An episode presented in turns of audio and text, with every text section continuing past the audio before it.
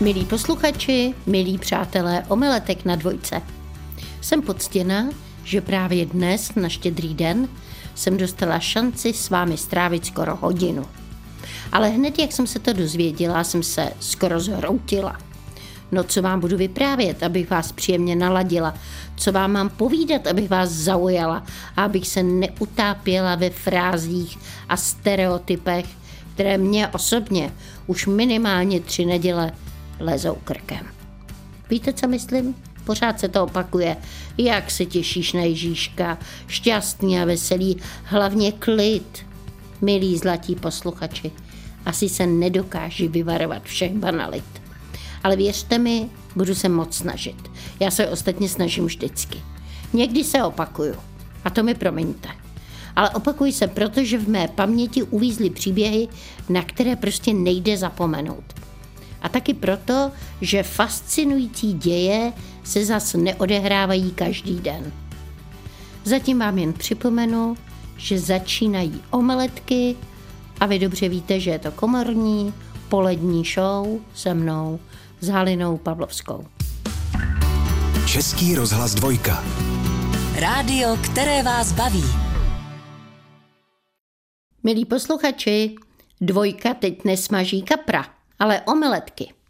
A já se vám musím svěřit, že paniku z Vánoc dostávám každý rok někdy v listopadu. Známí se mě ptají, co budeš dělat o Vánocích? Nic. A vy? No my taky asi nic. A to nic mý známí, hlavně známé, říkají takovým divným tónem, takovým přiškrceným hlasem, takovým hlasem, v kterém se odráží špatné svědomí, že ještě nevytáhli plechy.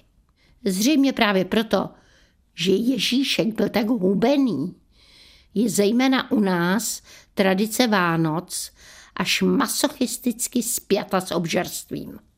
A obžerství propukne už v tom momentě, kdy vědecká pracovnice v čase podzimu o víkendech místo své doktorské práce mele vlašské ořechy. A když světová sopranistka strouhá mandle. Jakoby všechny české ženy věděly, že psycholog Freud, Fromm i Jung neměli pravdu. A že pravá podstata ženy, její soucnost, je určena výhradně jen a jen počtem druhů vánočního cukroví. Omeletky Haliny Pavlovské Na dvojce. Milí posluchači, protože je štědrý den, tak rozdávám dárky. A za dárek považuji dopis, který jsem dostala na dvojku od posluchačky paní Amálky Zahradničkové. Popsala své dětské vzpomínky a já moc prosím, poslechněte si je. Pohádkový štědrý den. Rozhodla jsem se, že se s posluchači podělím o vzpomínku na štědrý den, jak probíhal u nás doma, když jsme byli malí. Ráno na štědrý den nás probouzely koledy, které se linuly z haly, kde byl umístěný gramofon. A tatínek nás, tři sourozence, doslova vylákal z postelí a pořád opakoval děti, je štědrý den, abychom si to, jak se patří, uvědomili. A z dětského pokojíčku jsme do kuchyně procházeli halou kolem obývacího pokoje, kam vedly prosklené dveře. Jenže od dnešního rána už byl tento pokoj zavřený a skrz mléčné sklo nebylo nic vidět. Věděli jsme, že dovnitř se prostě dnes vejít nesmí, že tam může jenom Ježíšek. To nám tatínek velmi důrazně každý rok připomínal a tak zvláštně se vždy u toho tvářil. My jsme to respektovali s velkou vážností. K snídani jsme si vychutnali kakao a vánočku a najedli jsme se do syta. Maminka nám vysvětlila, že dneska už jíst nesmíme, pokud večer chceme vidět zlaté prasátko. A my děti ho vidět rozhodně chtěli. Po snídani si tatínek připravil utěrku, dřevěný vál a ostrý nůž a my se všichni přesunuli do malé koupelny. A tatínek začal chytat čilého kapra. Bohužel pro kapra se mu to nakonec vždycky podařilo. Maminka si v kuchyni radostně prospěvovala, i když jsme vnímali, že je tak trochu zrychlená. Odpoledne už jsme měli v bříšku takové zvláštní šimrání. Nemohli jsme se dočkat večera a vyrazili jsme celá rodina na hřbitov zapálit svíčky na hrobě našeho dědečka. Na Olšanech svítilo tolik svíčiček, to byla taková krása, až se tajil dech. Zašli jsme ještě k hlavnímu křížku a tam jsme taky zapálili svíčky pro všechny ty, kdo nikoho nemají a taky za zemřelé dušičky. No a pak už se maminka s námi rozloučila a jela domů, že má ještě moc práce. A my jsme s tatínkem jeli tramvají na újezd. Už se stmívalo a my jsme pokukovali po oknech. Tatínek totiž vyhlásil soutěž, že vyhrává ten, kdo uvidí nejvyšší počet rozsvícených stromečků. Z újezdu jsme vycházeli po cestičce směrem na Petřín a zastavili se na cestě blízko hladové zdi. A tam tatínek naladil na svém přenosném transistoru český rozhlas, kde někdy kolem půl páté začali hrát serenádu Esdur od Josefa Suka. Tato skladba s Vánoci prý nemá nic společného, ale pro nás k ním prostě patřila. Mlčeli jsme a dívali se na Prahu a stmívalo se. A když už se blížily konečné melodie, běhali jsme kolem tatínka a ten se tvářil, že rušíme poslech hodný vážnosti, ale bylo vidět, že mu cukají koutky a že chápe, že je to pro nás dlouhé. Jakmile skončila serenáda, začaly hrát koledy a to už jsme zpívali s rádiem. Za našeho dětství si pamatuji, že na štědrý večer většinou padal sníh a romantická malá strana dodávala tomuto večeru své nezapomenutelné kouzlo. Naše cesta domů vedla přes kampu, kde jsme potkávali lampáře, který dlouhou tyčí rozsvěcel plynové lampy. Pokračovali jsme na Karlův most, malou Karlovkou jsme kráčeli dál a zastavili před Zlatým tigrem, proslulé toho spuce, kde si tatínek do smaltovaného džbánku nechal natočit tři piva. Určitě si musel dát jedno od cesty, protože jsme tam mrzli docela dlouho a už nám kručilo v břiše. Od snídaně jsme přece nejedli. A rychle přes staromát. Hele, tamhle vidím stromeček v okně, křičím. Ne, ne, já ho viděl první, hádá se brácha. V celetné ulici jsme ještě zazvonili na naši babičku s dědečkem, vyběhli jsme schody, tatínek si s nimi mezi dveřmi popřál krásné svátky, babička nám, tatínkovi za zády, dala do dlaně vanilkové rohlíčky a kokosky, že prý to Ježíšek nevidí, a ti rychle strčíme do pusy. A už jsme mířili k domovu. A v našem činžovním domě to vonilo Františkem a my jsme celý zmrzlí vlezli do vany, kde už maminka nachystala pěnu. No to bylo, panečku, něco svátečního. No a pak jsme se krásně oblečení schromáždili už štědrovečerní večeře. To bylo tak krásně nachystané. Svíčky, ozdůbky, větvičky, vánoční ubrousky a sváteční rybí servis. Na každém talířku a mističce byla namalovaná jiná ryba. A taky tam nesměla chybět čupinka pro štěstí. Maminka přečetla úryvek z Evangelia o narození Ježíška a pastýřích, kteří ho navštívili. A dodnes znám z paměti závěrečnou větu. Sláva na výsostech Bohu a na zemi pokoj lidem dobré vůle. I dnes tento úryvek čteme se svými vnoučátky. Podávala se výborná rybí polévka a bramborový salát se smaženým kaprem. Jenže my děti už byli tak nervózní, že jsme to ani nechtěli dojíst. Tatínek schválně dělal drahoty. Maminku, já se ještě přidám. Ne, tati, ne, to děláš schválně, říkali jsme. No a když maminka uklidila nádobí, mohla jsem konečně já jako první jít ke dveřím, kde jsem skrz mléčné sklo vyhlížela jestli neuvidím v pokoji záři. Bohužel všude byla tma.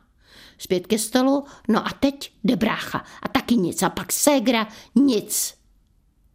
A maminka si povzdechla. To k nám asi letos ten Ježíšek nepřijde, jestli vy jste náhodou nezlobili. No a pak byl na řadě tatínek. Musel si zajít vždycky na záchod, teda ten tam byl tak dlouho. Občas jsme zaslechli nějaké cvaknutí. Ale tehdy jsme tomu nepřikládali žádnou důležitost. A tatínek pak vždycky hlasitě zakašlal, no a pak, je, pojďte, pojďte všichni, já vidím záři. A maminka poznamenala, to si asi vymýšlíš, to přece není možné.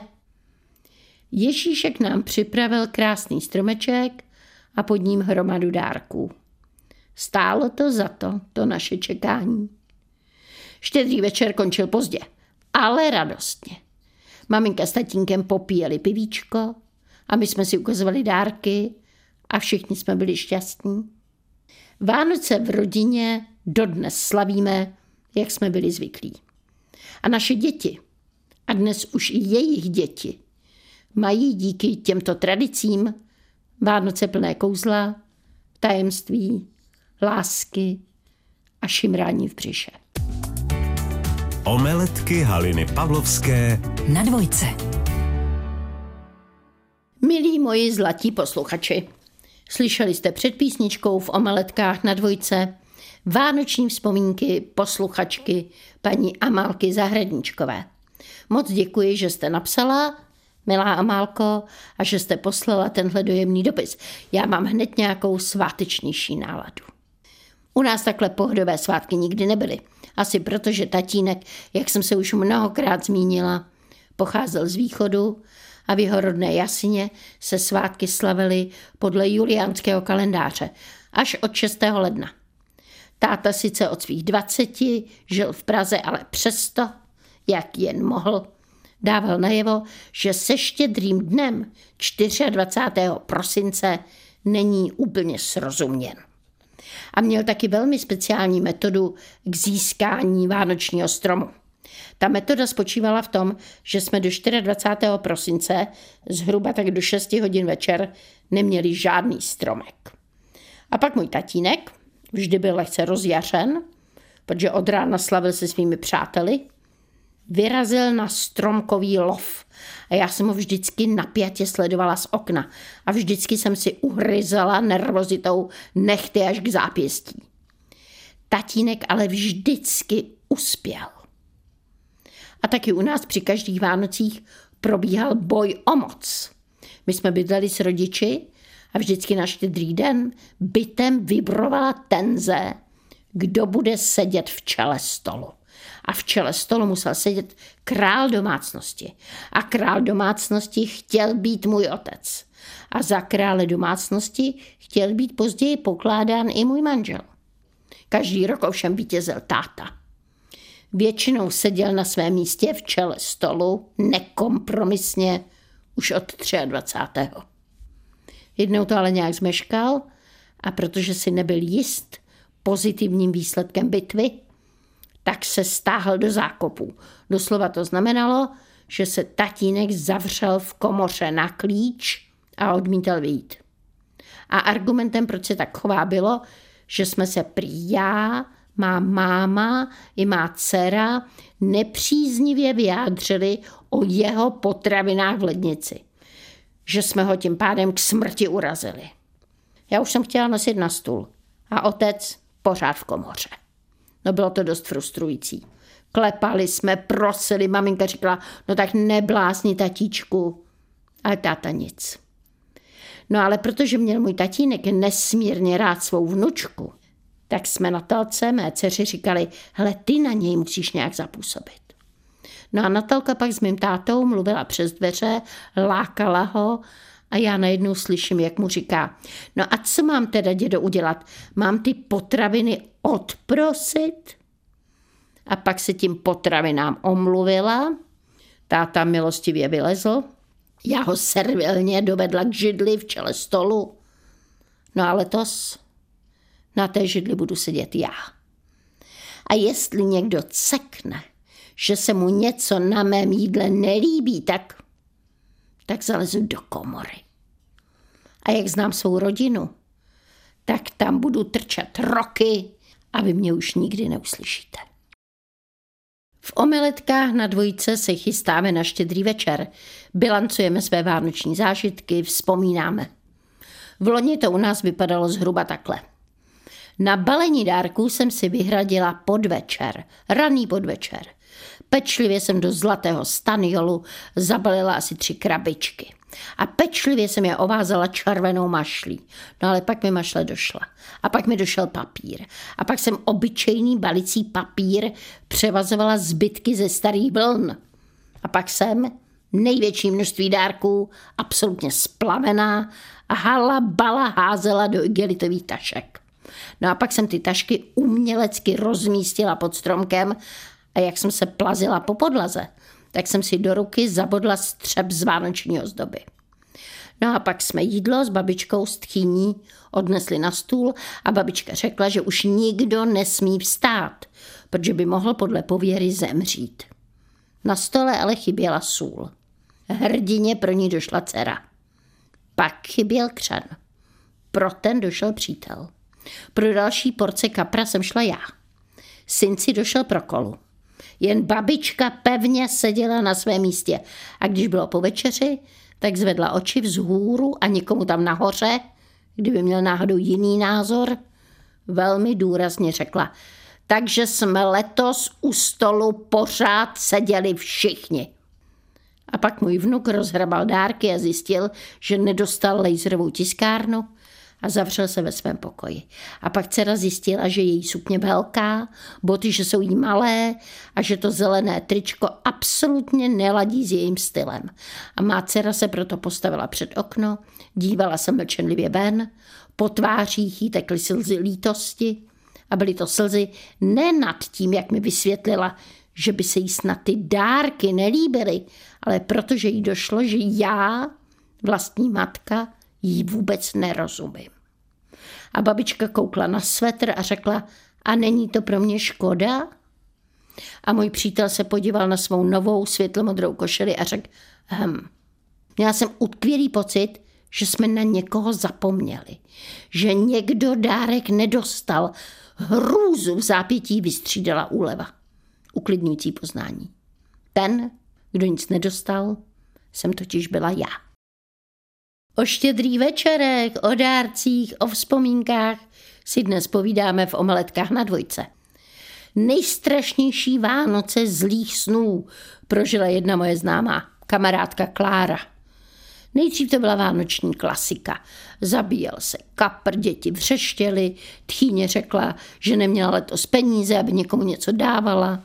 Teta Bára pořád otravovala s tím, že nikdo nesmí nic jíst, protože všichni přece chtějí vidět zlaté prasátko. Pak Bára snědla klobásu manžela a ten třval, že má hlad. Pak děti strhly ozdobený stromeček na zem a do toho asi čtyřikrát za sebou zvonil telefon. Manželův mobil. A manžel Kláry se vždycky k tomu svému mobilu vrhl Pevně si ho přitiskl k uchu a běžel s ním do koupelny. No a potom teda Bára zdi jsem zjistila, že na balkoně visí na šňůře dvoje zapomenuté spodní kalhotky a že to je znamení, že do roka jich bude u štědrovečerního stolu o dva míň, podle pověry. No a pak se připálil kapr. Pak syn dostal z rozčilení horečku. Dcera odmítla jíst, protože všechno podle ní bylo hnusný. No a pak mobil manžela znovu zazvonil. A manžel řekl, že jeho nejlepší přítel Karel potřebuje od něj právě teď, v tuto chvíli, obrovitý šroubovák a že prostě nutně potřebuje něco doma přišroubovat, asi k vánočnímu stromečku. A že manžel i kamarád sice vědí, že právě probíhá štědrý večer, ale že kamarádství je vždycky nade vše. No a pak manžel ještě řekl, že ten šroubovák Karl jenom odnese a že se hned vrátí. A pak šla Klára do odpadkového koše hledat pár šupin, aby je opožděně šoupla po talíře, aby měli všichni peníze. A přitom si všimla, že ten obrovitý šroubovák, který potřeboval ten Karel, leží úplně v klidu na ostatním manželově nářadí. A pak se Klářin manžel vrátil od Karla a za pět minut na tomu zazvonil mobil a Klára tentokrát byla rychlejší a ten mobil mu vyrvala z ruky a řekla halo, ale v tom mobilu byl slyšet jenom něčí dech. A pak manžel Kláře ten mobil vyrval z ruky a zacvrlikal do něj. Miláčku, A pak Kláře řekl, že mu pořád volá jeho milenka, že s ní chodí přes rok a že jí je dneska hrozně smutno a že on si uvědomil, že jí miluje a že ona ho chce nechat, protože on je doma s dětmi a Klára, že musí pochopit, že on si to s tou svojí milenkou, s tou svojí láskou musí aspoň vyříkat. No a Klára to pochopila tak, že šla ke krabici s nářadím, vzala tam ten obrovitý šroubovák a vrazila ho svému muži do ramene. A předpověď tety Báry o spodních kalhotkách se naplnila, protože za rok jich u štědrovečerního stolu bylo opravdu o dva míň. Omeletky Haliny Pavlovské. V sobotu a v neděli v pravé poledne Na dvojce. Milí přátelé, milí posluchači dvojky, připravili jsme pro vás dnes sváteční omeletky se štědrou náplní. A dovolte mi, abych vám připomněla, jak se slaví svátky a štědrý den v jiných zemích. Vezmu to jenom tak na mátkově, kde mě něco zaujalo. Tak třeba v Německu se o Vánocích zpívá písnička O Tannenbaum, o Tannenbaum, wie grün sind deine Blätter. Já jsem se tu písničku učila ve škole a vždycky mi šíleně lezla na nervy. Tannenbaum je totiž jedlé a ta přece nemá bletr. Bletr v překladu znamená listy. Na štědrý den v Německu navštěvuje domácnosti Weihnachtsmann, neboli Vánoční muž. Tradiční pokrmy se v Německu liší napříč regiony. Na vánočních tabulích najdeme smažené ryby, ale i pečené kuře nebo třeba kachnu. Největší hody probíhají tradičně až na boží hod. Rozhodně ne 24. prosince. Ve Francii naděluje dárky Père Noël, neboli Otec Vánoc.